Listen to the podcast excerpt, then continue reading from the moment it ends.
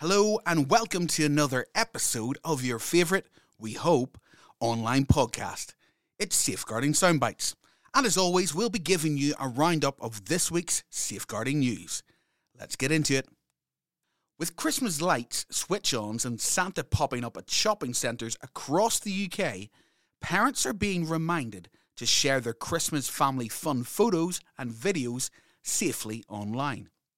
While we all love seeing the joy in children's faces take over our social media feed, it's important to remember that risks that come along with uploading this type of content online. It's sometimes referred to as sharenting, and many of us may not even think twice before putting this content online. Believe it or not, the average parent shares almost 1,500 images of their child before their fifth birthday. However, there are risks. This week, cybersecurity experts at VPN Overview outlined some of the dangers, including digital kidnapping, sexual exploitation, and unreliable safety settings, meaning images can often be screenshotted and shared beyond your control. We recommend that if you're choosing to share it, you are always ensure your safety settings are on the strongest possible option and blur and crop photos to remove any identifying details. You can also find our guide to safer sharing by searching our website at ineqe.com. Meta have announced that they're introducing new safety features for young people that are using their platforms. New users of Facebook and Instagram will have secure settings by default upon sign up. Young people who are already on Facebook will see prompts encouraging them to review their privacy settings. The platform is also testing out ways to protect young people from adult accounts that seem suspicious, such as limiting their interactions with young people for accounts that have recently been blocked or reported by any young person. Meta have previously come under criticism for failing to protect young people with many concerned about the addictive nature of their platforms and how they've handled internal research showing the negative impact Instagram has upon young people's mental health. Did you ever use a walkie talkie when you were a kid to talk to your friends or siblings?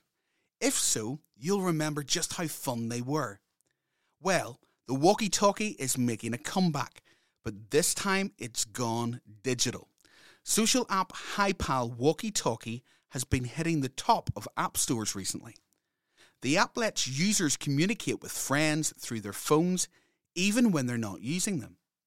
However, it might not be quite as safe as the analog version that you and I remember. Our online safety experts have discovered risks such as poor age verification and the invasive nature of how the app works.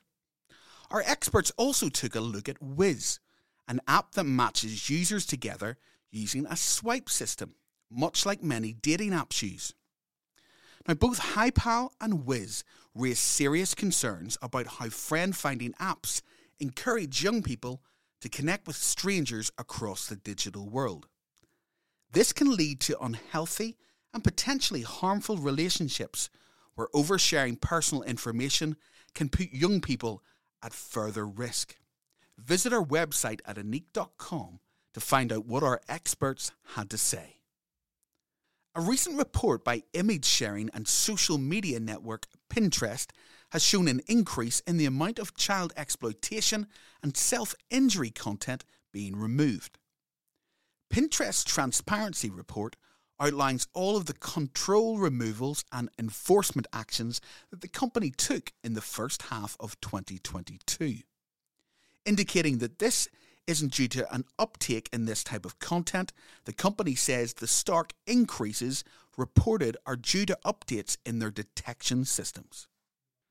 TikTok have released a new feature to their platform, and it might sound familiar.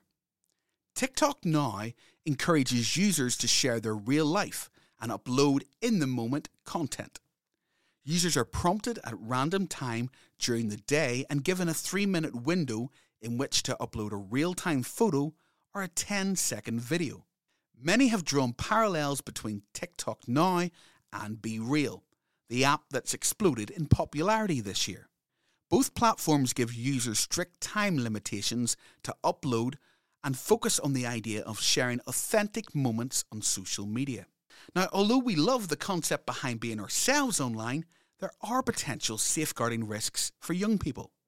From the pressures of FOMO to oversharing in a bid to be more real. Our online safety experts took a closer look at TikTok now and the safeguarding risks.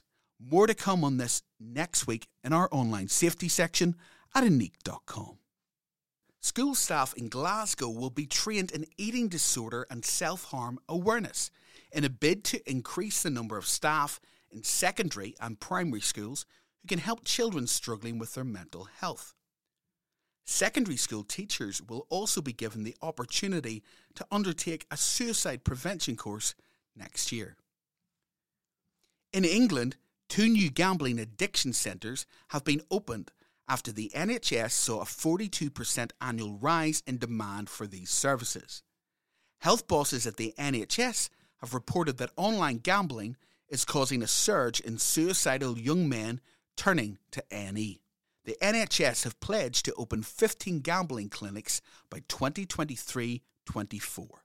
The persuasive design, predatory tactics, and the addictive nature of gambling sites and apps have long been called into question, and many are calling for a reform in gambling laws. There have also been concerns around the long term impacts of the use of gambling mechanisms in games designed for children and young people such as the use of loot boxes and play to win challenges. We recommend making sure children and young people understand the tactics used by gambling companies, plus the potential problems gambling could cause.